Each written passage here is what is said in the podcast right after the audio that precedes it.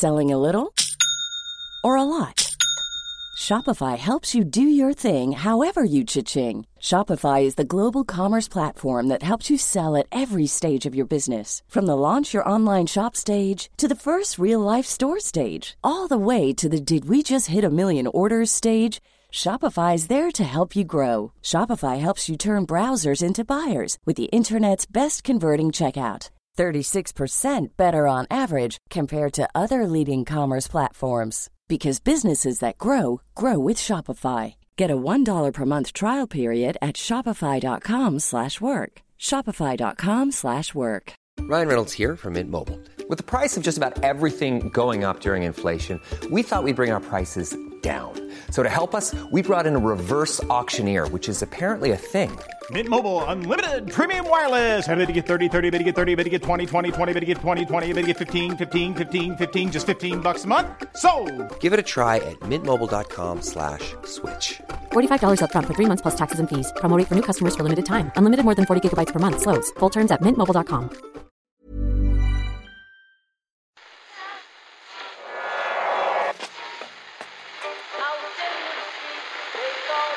What time is that? That's the second time it's gone off.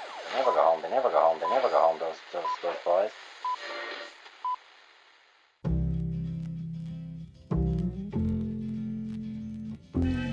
And I said, I want to win the league, but I want to win it better. You can understand that, can't you? Yes. Good lad. So he's almost like having a second captain in the team. Second captain, first captain, whatever. Thanks for taking the time to be with us in today's Irish Times Second Captain's Podcast. Eoin McDevitt presenting the show with Ciarán Murphy. Hi, Ciarán. Hello there, on. And Ken Early. Hi, Ken. Hey, how are you. Big time sport can be a grubby old world, and this is going to be a grubby edition of, of the podcast because already this week we had the news of the latest batch of doping bans given to Russian athletes, which should hopefully lead to an Olympic bronze and a world gold medal being handed to Rob Heffernan and Olive Loughnane. News today that Geert Leinders, uh, I should say, the former Team Sky doctor, has been banned for life for a string of doping violations during his time with the Rabobank team. So it's a nice, uh, nice light start. And of course, hovering over everything, ready to coach his team in yet another Super Bowl. It's Ken Early's favourite rule breaker ever. I'll hand over to my partner Eric Cartman from South Park on this one. This is Bill Belichick, coach of the New England Patriots. He's won three Super Bowls. How? He cheated. He even got caught cheating, and nobody cared. Bill Belichick proved that in America it's okay to cheat as long as you cheat your way to the top. Hey, I don't want to be called a cheater. No, no. If you cheat and fail, you're a cheater. If you cheat and succeed, you're savvy. When Bill Belichick cheated for the Patriots, what did he do? He videotaped the opposing team's defense. Think of the defense as your test. When Bill Belichick got caught with his camera, he did not panic. He simply said what every good white cheater says when caught. I misinterpreted the rules. It's what you must also say when caught cheating. I misinterpreted the rules. Say it with me. I misinterpreted the rules. Good. Again. I misinterpreted the rules. Again. I misinterpreted the rules. Now you sound like white people. Yes, New England's Patriots head coach Bill Belichick and is in the news again this week. The cheating, which Cartman refers to there, came a few years back when his team secretly taped their opposing. Which Cartman refers to there. on the line a few years. He's our broadcasting partner now. Okay, It's- fair a deal has been uh, been struck Okay. with the good people at South Park Studios. Sounds like I'm out of a job. What has he done now? Maybe explain this briefly. He burst a few footballs, something along those lines. That's basically it. Yeah, that there uh, people did not know this until this week, but there is a minimum and a maximum pressure that your American football needs to be, and uh, eleven of the twelve footballs used uh, in their Super Bowl semi-final, effectively against the Indianapolis Colts last Sunday, uh, came in well under, under and well under the uh, the recommended uh, pressure pressure per square inch. We'll have to PSI. ask US Murph what the benefit of that is because I'm a bit mystified, Ken. I can see you looking quizzically at Murph, going, "Why? Why does this make a difference? Why would this Hmm. help Tom Brady win a What match?" does it make a difference? Well, apparently so. They hammered the other team. Uh, they were considerably better than the other side as well. So the point that some people have raised is who cares? They won by 30, 40 points. But if they did deliberately go out and deflate these balls for whatever benefit, it just ties in nicely with the. Uh, There's a narrative that's been going on for quite a Yeah. while about Bill Belichick. and Tom Brady gets away with it, though. I mean, Tom Brady, surely if this is going on, Brady's got to Yeah. be, be fairly involved Well, in they, anything. there there have been an updates even within the last couple of minutes Uh, Well, we might uh, get to those after. Do you want to yeah, get to those now, or we? Well, just just to say that Brady is not entirely uh, Blameless. uh, blameless in this whole okay. this whole area as well. There you go, boy. Why exactly was Cartman talking in a? Uh, he was li- teaching in um, he, he was teaching in a, in a sort of uh, inner city school, and he Okay. was trying to teach Connect his with the kids. his mainly Latino class Right, how okay. to. I just felt we should probably Right, broach yeah. this topic. I don't know why he was pronouncing Belichick. Oh yeah, no, no, he he was he was disguised. He was in a kind of a disguise. So. Uh, okay, thank you. Amidst all the murky stuff, lads, I have got a piece of good news for you today because the Irish Times Second Captain's podcast has a brand new fan. We got a tweet from one of our regular listeners, Kieran Boyle. It's a photo of his beautiful little baby boy, Braden. I think I've got the name right there. Yep. Who Kieran assures us will be listening to his first ever podcast today. Braden was born just before 2 a.m. Irish time. And I say Irish time, Kieran, because this, uh, that's Ciarán Murphy, this is the best news. Braden is not only a new listener, but he also joins the ranks of the P. Bezowers. He's born in Long Island, New York, late last night, their time. Uh, Braden, welcome, and uh, thank you for listening. I know that you're barely, not even a day old. Brain may not be able to get all of the ref- pop culture references, but uh, we trust that you'll stick with us. I call him a little baby, Ken. That's slightly misleading. Kieran He's tells a- us the he's- young man weighs in at 10 pounds 6 ounces. He's a bear. Yeah, it's almost like a second moon uh, has joined you today. So yeah, Uh, yes, large. s- small turkey, you're a big baby. Say hi to Braden. Hi, Braden. Hi, Braden. Welcome. Welcome to the show. Uh, congrat- and now back to the cheating, because former Rabobank and Team Sky doctor Geert Leinders has been handed a lifetime ban by the US anti doping agency. Uh, It's actually, uh, it was one of these, this is the way it works in anti doping these days. It was USADA, it was anti doping Denmark, and the, uh, the Netherlands anti doping authority worked together uh, and found that, in their words, Leinders possessed, trafficked, and administered banned performance enhancing substances and methods without any legitimate medical need. And they go on to explain some. You can, you've, you've heard if you've read the Lance Armstrong story, you know what kind of drugs are generally used in cycle. This story's been around for a while, and it predates his time at Team Sky, but it, it raises obvious questions with the co- confirmation of the charges with a lifetime ban. Sky, you might remember, and Dave, Sir Dave Brailsford, to give him his full title in particular, weren't shy a few years back in shouting from the rooftops how uh, they had a zero policy, uh, a zero tolerance pol- policy, I should say, towards performance enhancing drugs, to the extent that they weren't going to employ doctors with with reputations like Leinders. uh, In fact, doctors who've been involved in cycling uh, outside of the UK and Ireland at that, at that stage, they talked about not having any cyclists who were involved, and that's come to uh, come down around their ears a little bit as well. So Jeremy Whittle, journalist and author, who wrote some great stuff about Lance Armstrong himself, actually, in his book Bad Blood, before it became the easy thing to do, joins us to talk a little bit about this. Jeremy, I guess the first question is the lifetime ban handed out to this doctor. Is it good news for cycling? Oh, that's a difficult question because I think in some ways it's obviously good when somebody who's been involved, um, as I say, in multiple doping violations and who is in is you know steeped in that culture when they're exposed and kicked out. That's always a good thing. I would I would I would say. However, the fact that uh, he's connected to and is connected to Bradley Wiggins' golden year um, when he's the team doctor at Sky is really disturbing and really worrying. And I think a lot of people feel the same way, will feel the same anxieties that they felt in 12 when Dave Brailsford was fiercely defending his appointment. So good and bad, I guess. How fiercely did Brailsford defend that appointment at the time? Pretty, pretty, pretty strongly. I mean, um, I've had my run-ins with Dave over, over this and other other stories, and I think he uh, he viewed it as an attack on his personal judgment um, because you know obviously they'd done their due diligence. They'd appointed Geert Leinders after he'd sat down with Steve Peters as well, who obviously made his name as a psychiatrist um, with Team GB and then with Team Sky, and then has gone on to work with other in other sports as well. And you know they they were they held themselves up as kind of we are we are a zero tolerance team, and you know we put these people through an exhaustive process. We know everything about them, and you know we haven't found anything. So this is just scurrilous rumor rumor mongering by people who are always looking for a dirty story. What I find, uh, you know, have found interesting about this for a long time is that uh, just based on, on reading Bad Blood by, by yourself and the amount of uh, cycling literature around Lance Armstrong, that whole thing. I mean, when when there's a team who's doping, other teams generally seem to know about. Well, certainly Lance knew everything about everything, but uh, it seems like word does get around. And Chris Froome spoke to Paul Kimmage late last year in uh, in the Sunday Independent. I'll just read a little bit out.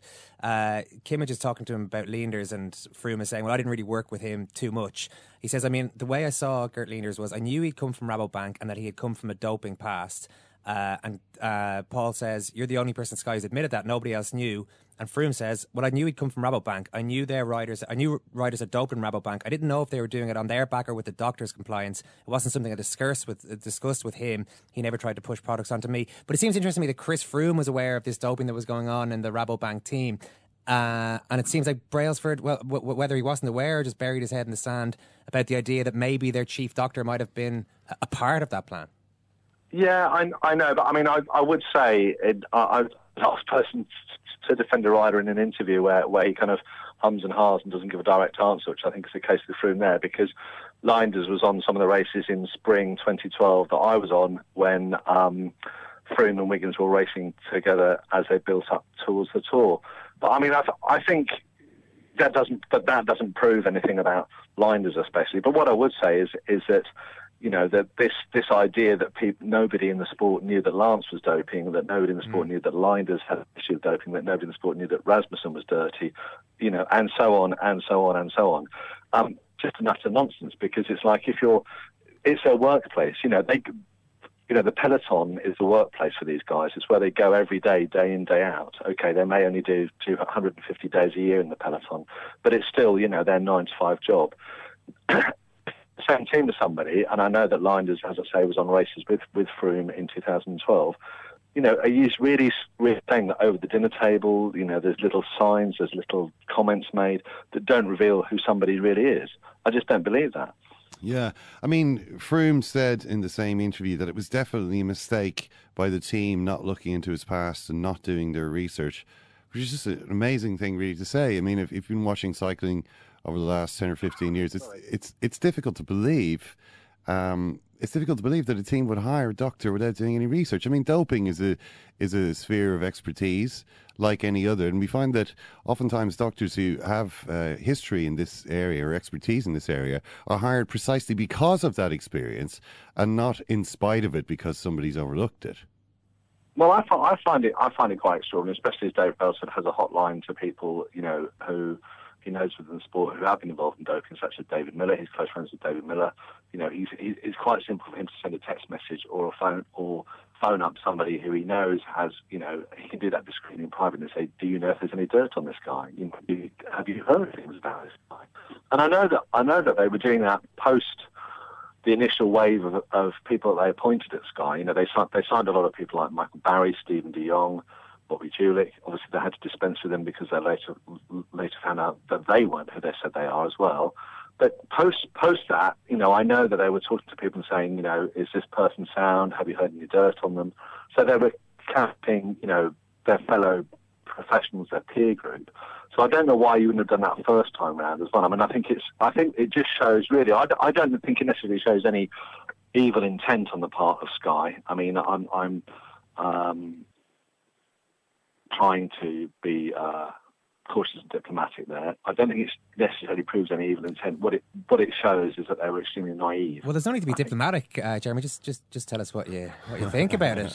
Well, no, I don't. I'm not, I don't think they. I don't think necessarily that this proves that Sky set out to hire a doping doctor. I mean, a lot of people think that you know there there is there is a massive conspiracy behind Sky. I don't think there's proof either one way or the other. I think they've made some chronic mistakes they've appointed some people who, who, they shouldn't have touched with a barge pole, and I think in hindsight, Brels would privately acknowledge that. Yeah, I'm sure, I'm sure, I'm sure he would. But the the thing is, that is still culpability. You know, the the, the not to go into that scenario when they launched the team of 2010, which is post Puerto, post Festina, post Rasmussen, post Landis, you know, to go into that scenario, in that, into that environment, and not do the most exhaustive due diligence you possibly could in a team doctor, is at best naive, and at worst, it's just, you know, kind of a dereliction of responsibility. In your experience, Jeremy, do doping doctors generally dope one team and then move teams and change their ways? Well, it's the same with doping riders, isn't it? I mean, they, they, they move around. If you look at the path of some of, you know, apart from Armstrong, perhaps, but you look at the path of some of the notorious riders who've, you know, who have been tainted with doping, they, they move from sponsor to sponsor. They quite often stay with the same team manager because the sponsor changes, or they'll stay with a sidekick rider who's their, you know, their right hand man, who may be there for his riding abilities, but may also be there because of his contact book, you know, and, and the numbers on his phone as well.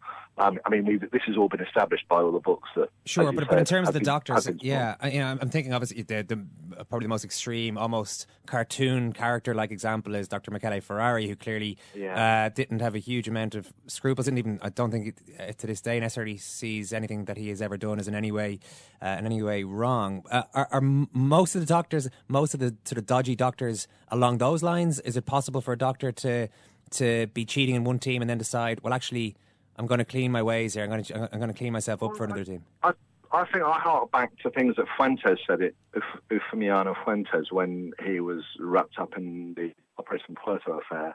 And, you know, when he was trying to name athletes in other sports, when he was saying that, you know, the idea of anti-doping is a, is a complete myth because, you know, it is not, it's, it's healthier for me to dope riders to a certain point to, to, to ward off sickness and injury during a race like the Tour de France than it is for them to ride it clean.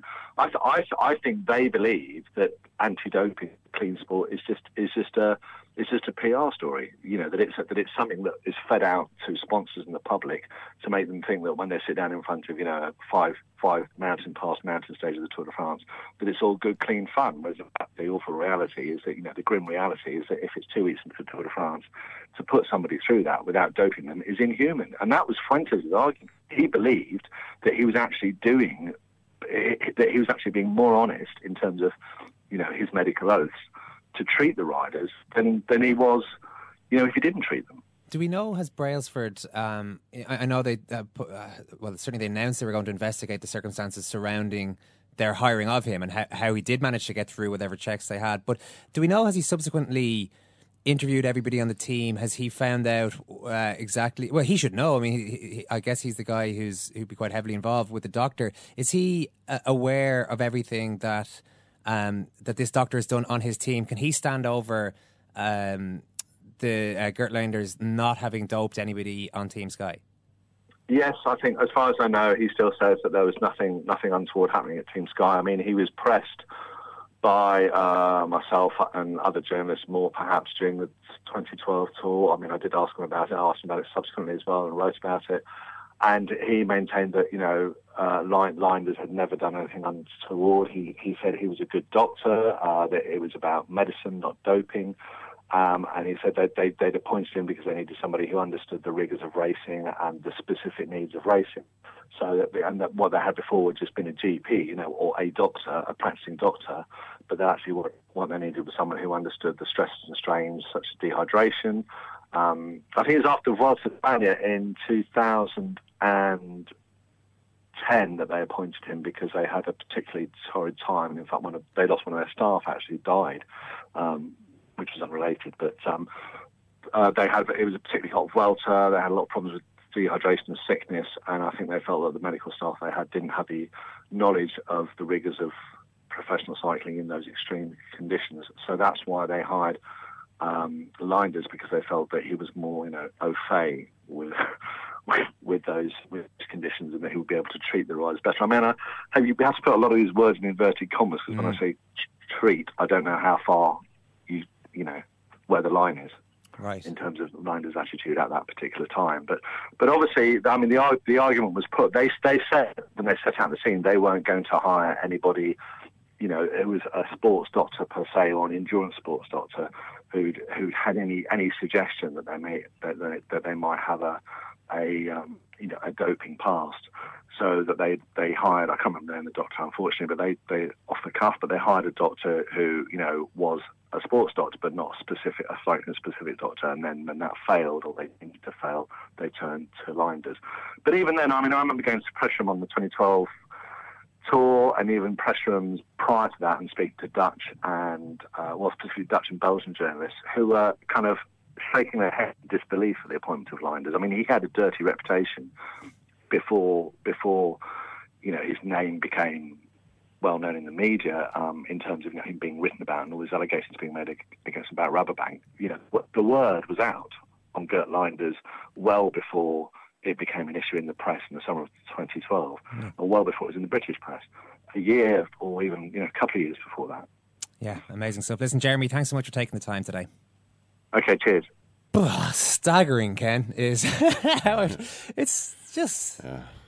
Look, I mean, it's it's impossible to. The problem is, you come out and you say, "Oh, we're going to do everything by the book, right?" And then you immediately hire a doping doctor. Yeah, he's a doping. I mean, he's a doping doctor. Everybody in, the, in the sport knew this Yeah. guy's a doping doctor, and you hire the doping doctor. Just hard to believe that that could happen just by by your mistake. Yeah. You know, it's amazing. I suppose you are asking us to believe that it was a mistake, but it's just really difficult to believe that given everything that's happened in, in cycling.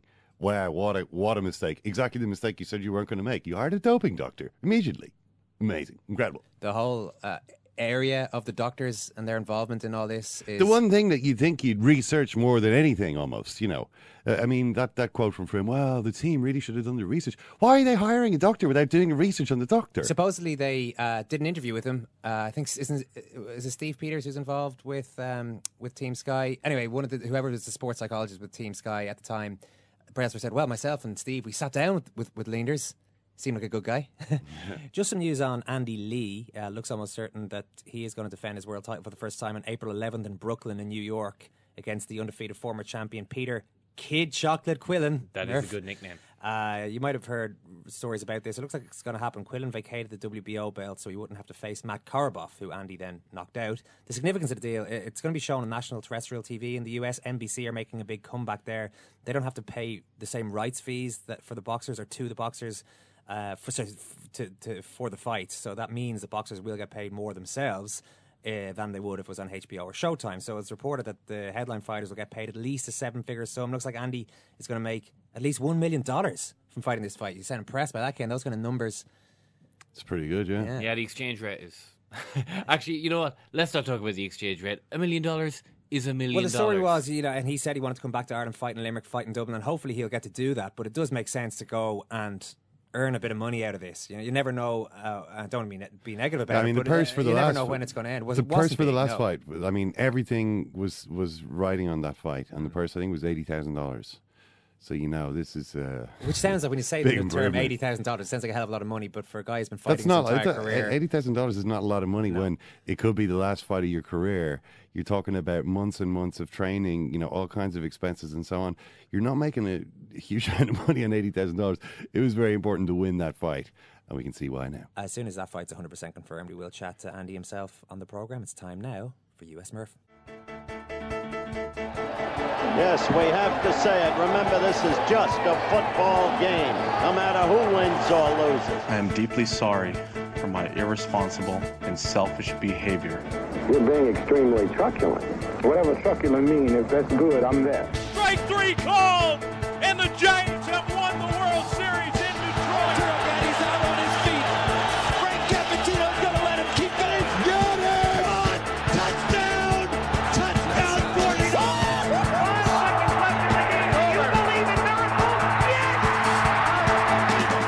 All right, Brian. I usually start by asking you how you are, but I, I think I need to talk about my own feelings today, if that's okay. So please do. First of all, it's good to have you back to talk about your feelings. Well, no, no, no. That's not what he was saying last week. Yeah, I was on. I, I was on holidays last week, unavailable for a week. The first thing I did upon my return, Brian, before I'd even left Dublin Airport, was to listen back to the US Murph slot to see what you guys were talking about while I was gone. Uh-huh. Of course, I was half hoping, well, probably full on hoping that you might say how much you miss me, something along those lines. Instead, I heard you utter the words, "Who needs Eoin? He should take another few weeks off." Well, sometimes you know we've got to, uh, you know, we got to uh, play to the audience. Yeah. read the room, right, Eoin? you know, yeah, yeah. it is so great to have you back, buddy. I would never trade you for them, at least until you go away again, and then I'll throw you under the bus right You can, again. uh, there, Yeah, you can only Uh, dance with the girls that are in the hall, Brian. Man, I busted, busted. I thought maybe wherever you were, uh, the podcast wouldn't be reachable. I figured you took such remote vacations, you didn't even have any Wi-Fi access, no podcast, no nothing. Yeah. But uh, I, I, I'm guilty. Listen, I, I, I'm. Uh, what do I say? I'm. Um, I danced with the girl that brung you. You know what I mean? They brought me to the floor. I got to dance with them. But oh, it's so great to have you. It really is, and we've got so much to talk about, Brian. There's no need to fall out at all. Firstly, well, we have our Super Bowl teams. New England. Pa- I say, firstly, this is the story: New England Patriots versus defending champion Seattle Seahawks. But the big question: How the hell did the Seahawks make it past Green Bay last weekend?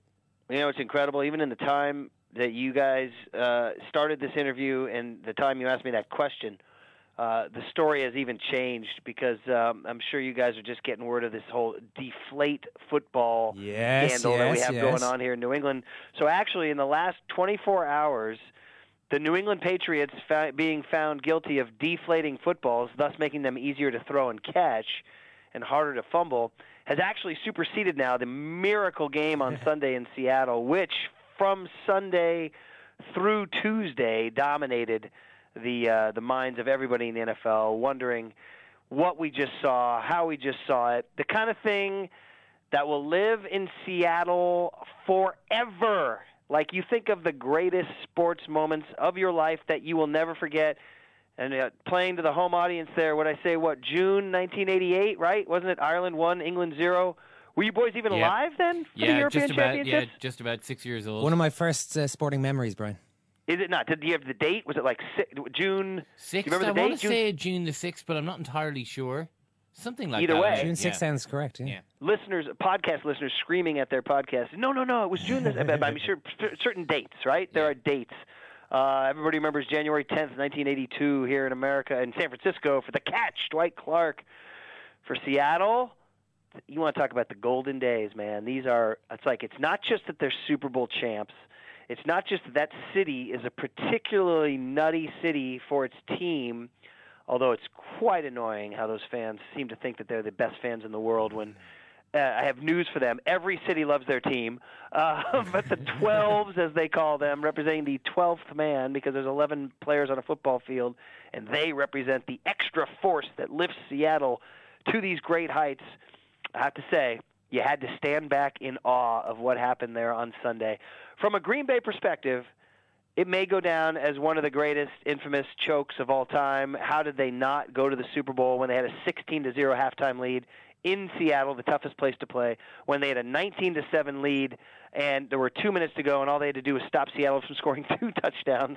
All they had to do was field an onside kick. All they had to do was on an interception by a Green Bay defensive back not take a knee and instead run because you probably would have scored a touchdown. All these woulda, coulda, shouldas that are now haunting Green Bay forever. Meanwhile, Seattle is beyond orgasmically exhilarated and truly believing that this is now their destiny to win a second Super Bowl for scoring three touchdowns in the final two minutes of overtime, and I mean the final two minutes of regulation, and then a third, I mean two touchdowns, and then a third touchdown to open overtime, which is the only way they could have won the game was to score a touchdown on their first drive, and for Russell Wilson to go He's already a Super Bowl champ and already has drawn comparisons to Joe Montana for his nimbleness and his clutch ability.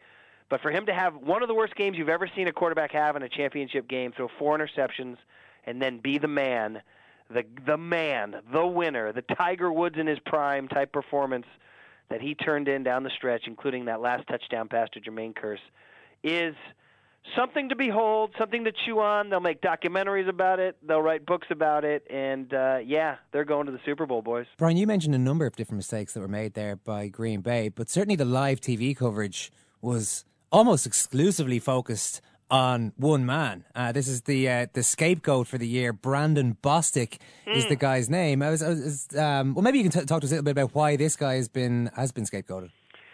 Wow, you know, immediately, and I, I did the same thing on Twitter. uh, You, you immediately think of the great goats in the history of American sports, uh, the guys who are just who will never live down their mistake, and whether it's fair or not, a guy named Bill Buckner is legendary in American sports. In the 1986 Boston Red Sox, who were trying to win their first World Series since 1918, and had the Mets defeated in the 10th inning of Game Six, until the Mets tied the game and won the game when a simple ground ball went right through the legs of Bill Buckner, who's a great player, had a great career. It just happened that a ground ball went right through his legs. And even though a million things happened in that game to cause them to lose, and it wasn't necessarily that one play, that play is the symbol of the greatest choke in baseball history. So Bill Buckner is the name you throw out. Well, as soon as Brandon Bostick had his moment in Seattle, immediately people said, well, here he is, the Bill Buckner of the new generation. And this poor guy will have to live with this forever. Uh, and that is, it's a bit of an obscure thing. I mean, I know a lot of Irish fans are are savvy NFL fans, so they know what I'm talking about. But maybe some of the more casual fans don't know. about an onside kickoff. You know, when a, when a score is made or a half begins or a game begins, you kick the one team kicks the ball off to the other team, and it's almost 99 times out of 100 you kick the ball as far as you can down the field, and then let the other team try to return it because you want to pin them deep in their own territory. Well, when you're in desperate circumstances and you need the ball back as soon as you can, there's something called an onside kick, and that's where you line up your formation to kick the ball 10 yards. The rule is once the ball goes 10 yards, the offensive kicking team, the, kicking team can recover it and claim the ball as theirs.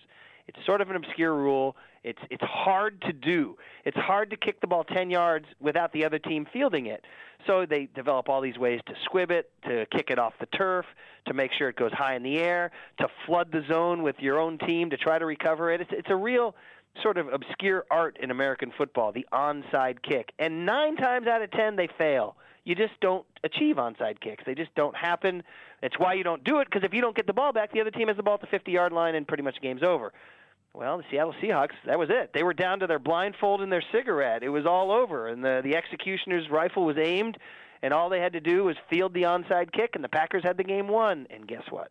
And this is why the Seahawks fans believe there's some divine work. In fact, Russell Wilson truly told uh, NFL.com columnist Michael Silver that he believed that it was God who ordained it to be, that it would happen that way. He's a very religious man, and he truly believed that there was divine providence going on so take that for what it's worth. When the onside kick was headed to Green Bay, and Green Bay had a plan, and they had a plan, and they told Brandon Bostick his assignment was to block the oncoming Seahawk and let the ace receiver Jordy Nelson, one of the best receivers in the NFL, field the kick. Jordy Nelson was standing right there as the ball was arcing down to him, and Brandon Bostick decided in the heat of the moment to choke. He panicked. He forgot his assignment and said, "The ball's coming at me. Maybe I should grab it." and he couldn't grab it because he doesn't have that kind of skill. And it bounced off his helmet into the air, and the Seahawks recovered. And thus they scored the touchdown that wound up putting it into overtime and winning the game. And all he had to do was grab it. He will live forever because, yes, a million things happened, but that happened above them all. The Bill Buckner moment for Brandon Bostick. Yeah, and I mean the comparison with Bill Buckner is interesting, and actually I made the exact same uh, comment on Twitter. Like I called him Brandon Bill Buckner Bostick, which is his full name. But I mean, uh, at least you know Buckner had a career. As he said, he was a, he was a really good player. He was also one of the nine players selected by the Boston Red Sox for a game six. So the guy had a variety of skills, which meant that he could build a career. Now maybe you can just tell us a little bit more about this. But my understanding of an NFL career for a guy like Brandon Bostick is that he get he comes onto a roster with the Green Bay Packers. He's not a big name coming out of college football or anything. Not a Peyton Manning, a guy who's going to get drafted first or anything like that. He, he starts on special teams.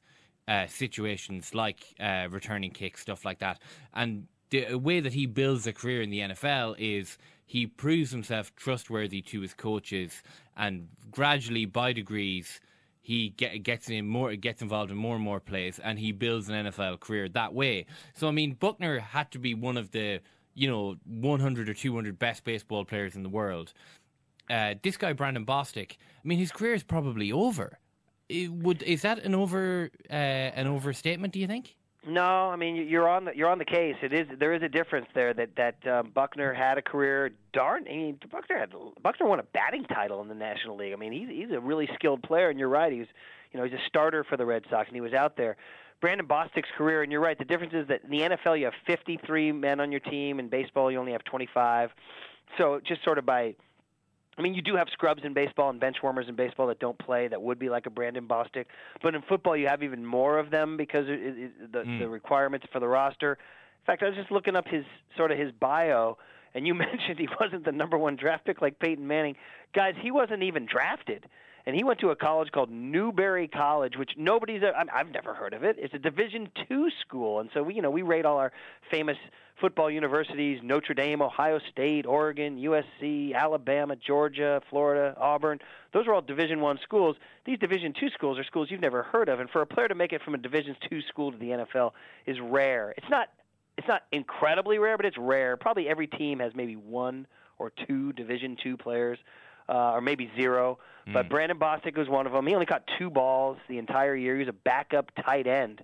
So his job was to be what they call special teams, right? You got your offensive players, you got your Aaron Rodgers and your Marshawn Lynch's, you got your defensive players, Clay Matthews at Green Bay, Richard Sherman and Earl Thomas and Kam Chancellor, all those great Seahawks players. Those are stars on offense and defense. But you do got to have special teams for kickoffs, kickoff returns, punts, punt returns, field goals, and point after touchdowns. And those are the guys, those are the grunts. Those are the guys you never heard of. Those are the guys they're out there because they're going to make their block when they have to. They know their assignment and they stick to it until Brandon Bostick decided not to stick to it. The only thing I'll say in his defense is he, he faced the music, he met the media, you know, he talked about it. I don't know if he'll be on the next Packers team. The 49ers had a situation somewhat similar, a little less obscure, when Kyle Williams, their punt returner, fumbled two balls in the NFC Championship, Harbaugh's first year, 2011, and it was considered just beyond devastating to the team. They would have gone to the Super Bowl if he hadn't fumbled those punts. They kept him for the next year. Everybody thought, well, we'll never see him again. But Jim Harbaugh kept him for the next year. They eventually got rid of him the year after that. But so you know, I mean, there may be a time where Brandon Bostick's back out there because he's kind of obscure, and you wouldn't even really notice him if he was out there. But forever, people will remember it as the Brandon Bostick game, the comeback game, and he'll live in infamy. And like I said, kind of at the start, Packers and Green Bay, for all the the exaltation of Seattle, and for all the glory and the incredible moments they're having up in that town right now. I mean, these are just their salad days, their golden era they're having up there.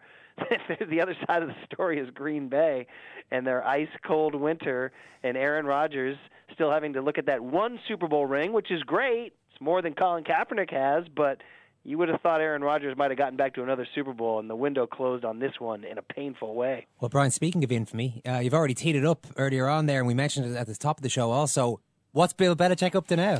oh, Deflate my gate. God. Yeah, deflate gates, right? At least it rhymes. Yeah, I mean, This of, is of the gates, it's not. It's not. No, a I, I bit got to say, this whole putting a gate on the end of every. Yeah, no, uh, I, I agree uh, on, but the, in this it- particular it doesn't case, do it for me. It Yeah. does rhyme. Okay, well, let's there's go no for question deflate gate. that, that one of the offshoots of this is another um, is another you know sort of backlash against the, the whole gate suffix. But I don't Yes, think it's going away, guys. I don't think it's going away. Everybody forgets that Watergate Hotel is what spawned this whole thing, and and the suffix "gate" on that had nothing to do with the scandal. It was simply the name of the hotel. It was called Watergate. That's where Richard Nixon authorized the eavesdropping of a uh, of a Democratic National Committee uh, operative's room. Uh, and what did he know and when did he know it? Follow the money. All the great stuff from all the president's men that we all know. Uh, but yes, Deflategate. Wow. So it broke kind of late Sunday night, early Monday morning. A guy named Bob Kravitz at Indianapolis sent out a tweet says breaking news: the NFL is investigating the possibility that New England underinflated its football. So everybody's like, wait, what? And then Monday came, and everybody's mostly talking about Seattle and the comeback and how in God's name that happened. And then, kind of Monday uh, evening, the NFL reporters kind of stuck it and said, "Yeah, the NFL is now actively investigating the possibility that they deflated footballs." And by Tuesday, people were saying, "Wait, what does this mean?" Because the dust was settling in Seattle a little bit. What does this mean? Uh, What, what's the advantage and what's going? And then Tuesday night, Chris Mortensen of ESPN broke the news that indeed 11 of the 12 footballs were found to have been underinflated by two pounds. Bam, cue all hell breaks loose because now you've got all sorts of people just immediate reaction. Well, there's two reactions to it. One, what the hell is a deflated football good for? And two, Bill Belichick's cheating again. Or I should flop those. One, Bill Belichick's cheating again, and two, what the hell is a deflated football good for? So Bill Belichick, we did. I mean, how many words did you and I exchange and spend on Spygate years Oh, ago when he was caught having left a video camera on to an opposing team's practice, the Jets, to see what they were running? That was just ridiculous. And in fact, they got fined, I believe, five hundred thousand dollars. I think they lost a couple of draft picks. I'd have to bone up on my Spygate penalty, but it was severe and it damaged Bill Belichick's legacy. And a lot of people have said, you know, he's never won a Super Bowl since Spygate. And you know what? He kind of just went, kept on coaching, never changed his expression, never changed his hoodie, never stopped frowning, and he's back in his Super Bowl. And and we wound up throwing all these rose petals at him, guys, because there was a number of notable achievements with this Super Bowl achie- uh, berth. He ties Don Shula for the most Super Bowls of any coach. This is his sixth one. He and and Tom Brady extend their lead as the quarterback and coach combination with the most Super Bowl appearances of any in the history of the NFL. And he passed the legendary Tom Landry, the Dallas Cowboys uh, fedora wearing stoic Tom Landry for the most wins in playoff history in the NFL. So we were actually in a point where we were sort of throwing rose petals towards Belichick, just throw a 180 on that, we're right back to just questioning this guy's integrity, his legacy, what it means, how it will affect their preparation for this coming Super Bowl, what penalty is going to come their way. As I speak to you guys at this time, we don't know what penalty is going to come their way. The word is it could be a heavy fine, and another loss of a draft pick. And of course, now you sort of have a backlash of people saying, "Well, what does it really matter?" They killed the Colts 45 to seven. It had nothing to do with deflated footballs. Uh, you know, the Patriots were the better team. Uh, this is much ado about nothing. And other people say, "Well, no, cheating is cheating."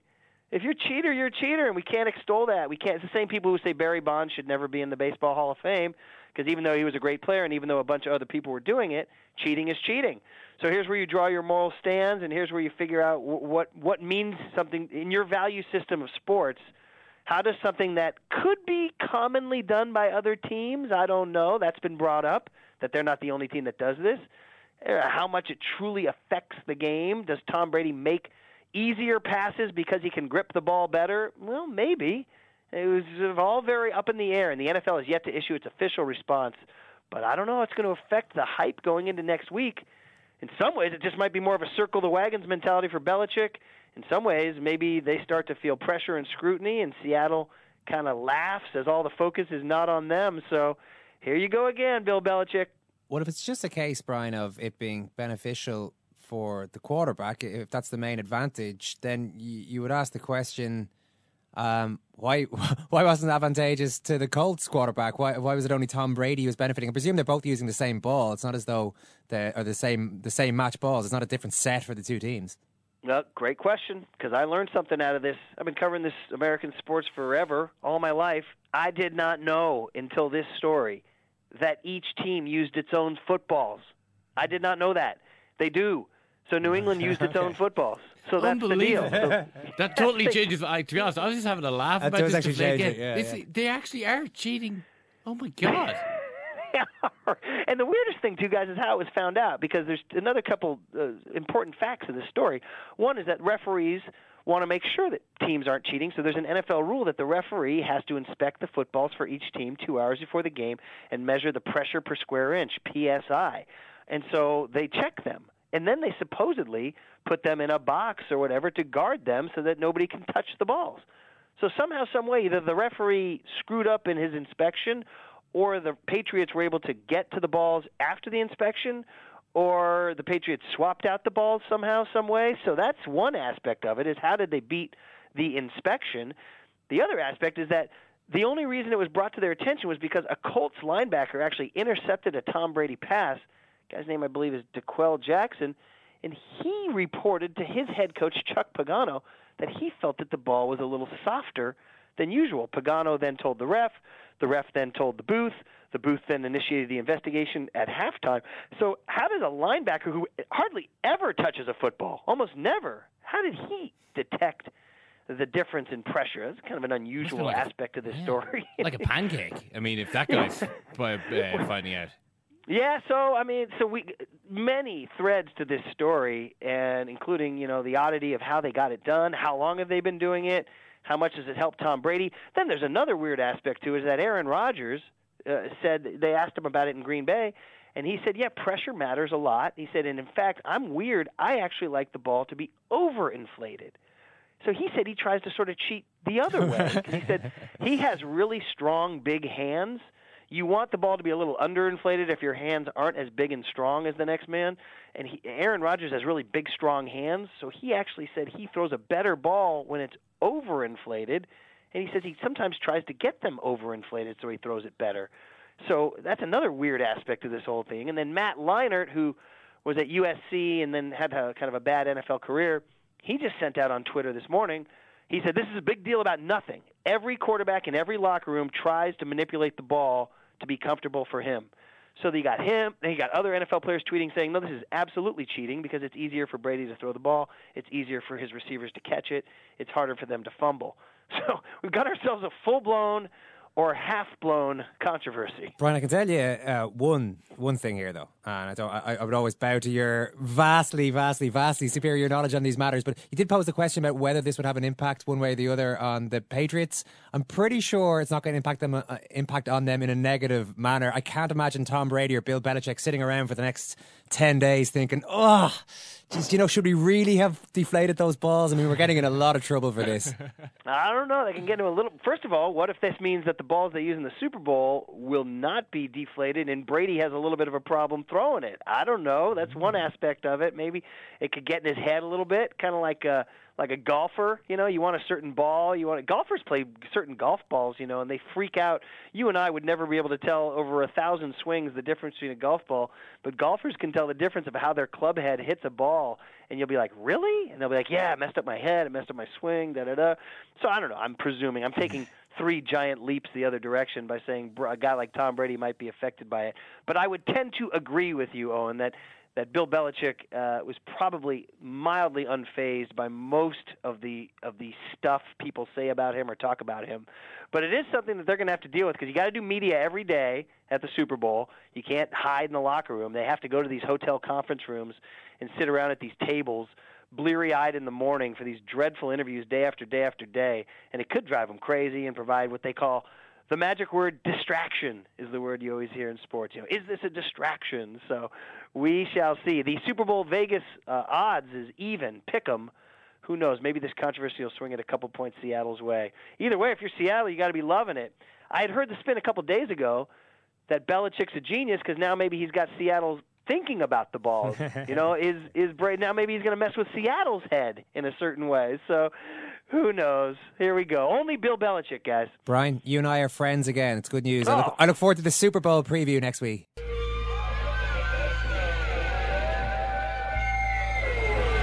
In the final and on in again. Andy A. Oh, what about that? Send him off! Send the! Get him off the field! That was diabolical! Get him off the field! That's just typical what! Get him walking! They don't like it! Walking, it in bottle! If you've got it in bottle, walk! That was absolute diabolical! That should be sent off! He's going to be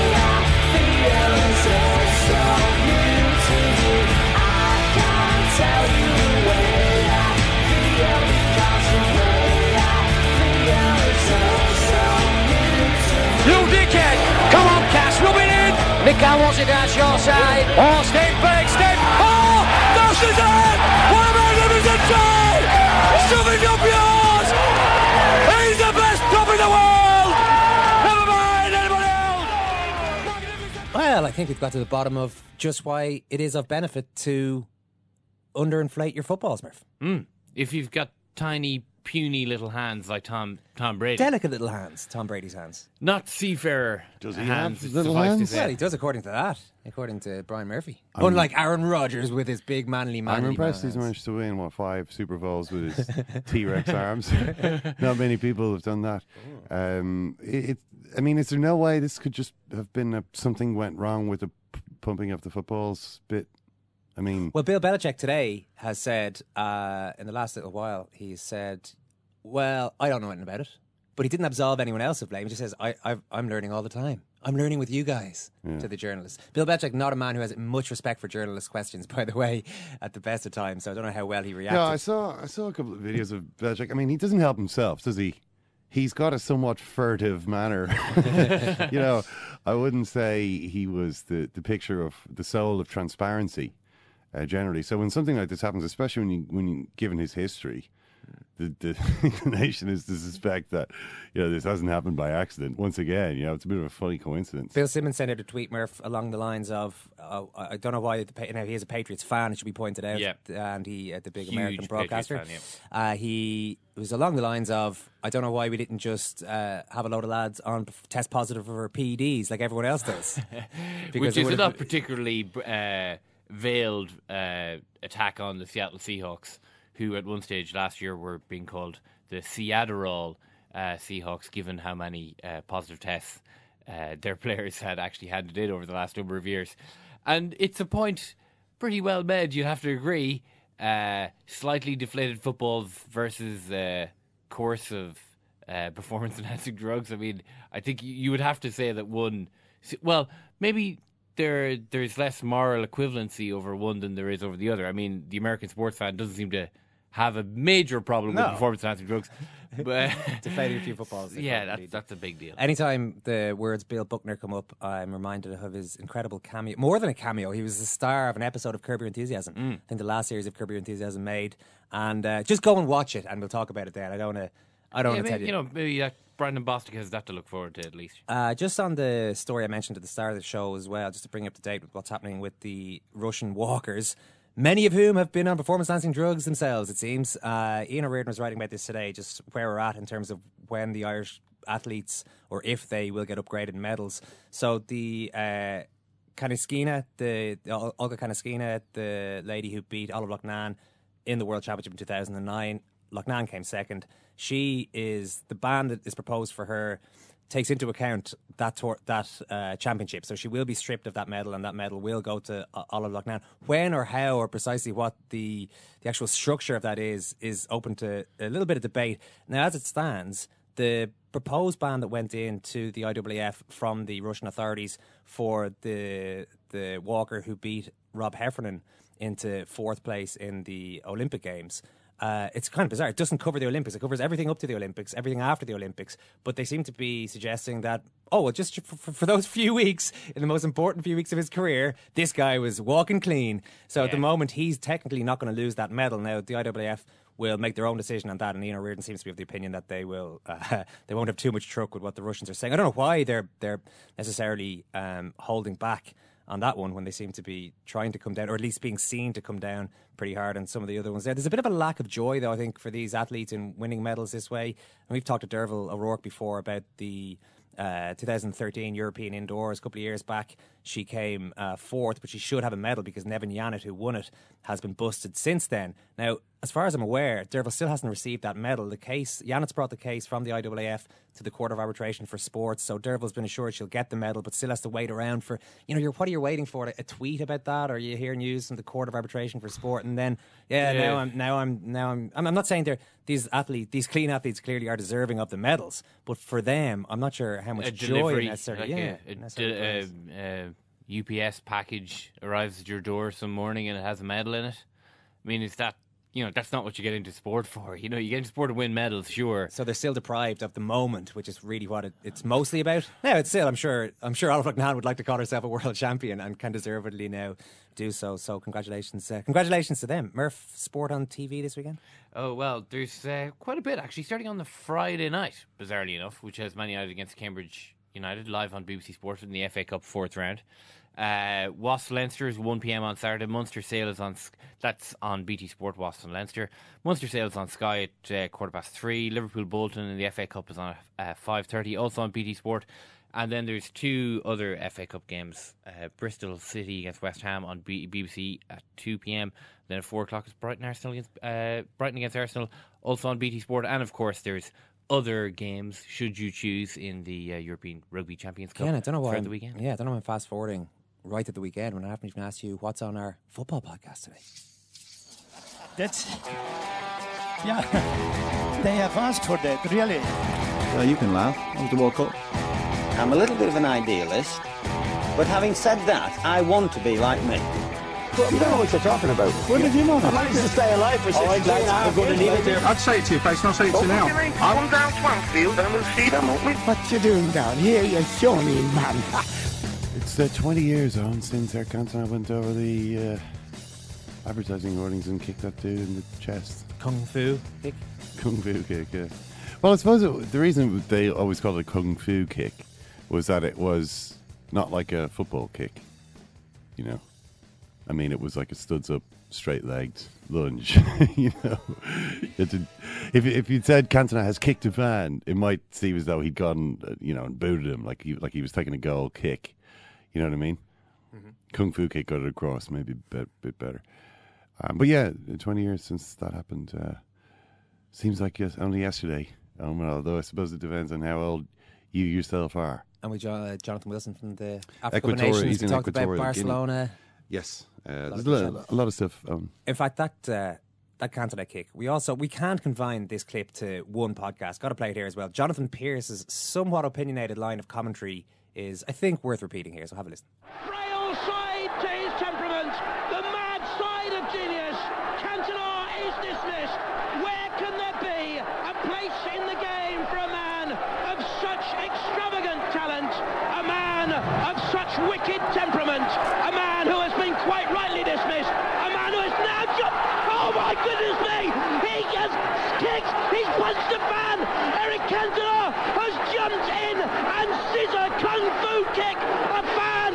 Manchester United fans are coming across. I have never seen as disgraceful an incident as that in all my years in football. Eric Cantona should be thrown out of the game for that sort of incident. I care not one about his supreme talent.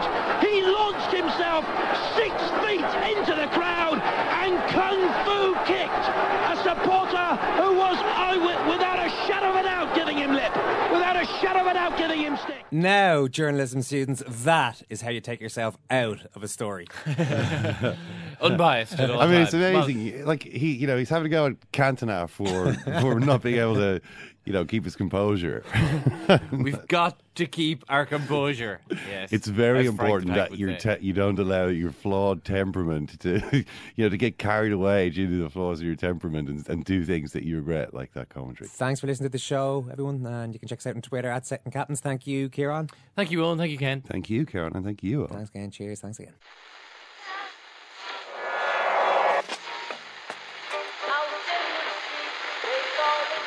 Is that? That's the second time it's gone off. They never go home. They never go home. They never go home. Those those those boys. Hey, it's Paige DeSorbo from Giggly Squad. High quality fashion without the price tag. Say hello to Quince. I'm snagging high-end essentials like cozy cashmere sweaters, sleek leather jackets, fine jewelry, and so much more. With Quince being 50 to 80% less than similar brands.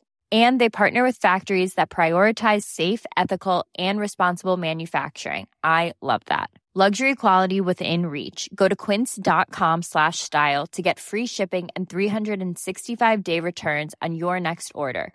Quince.com slash style.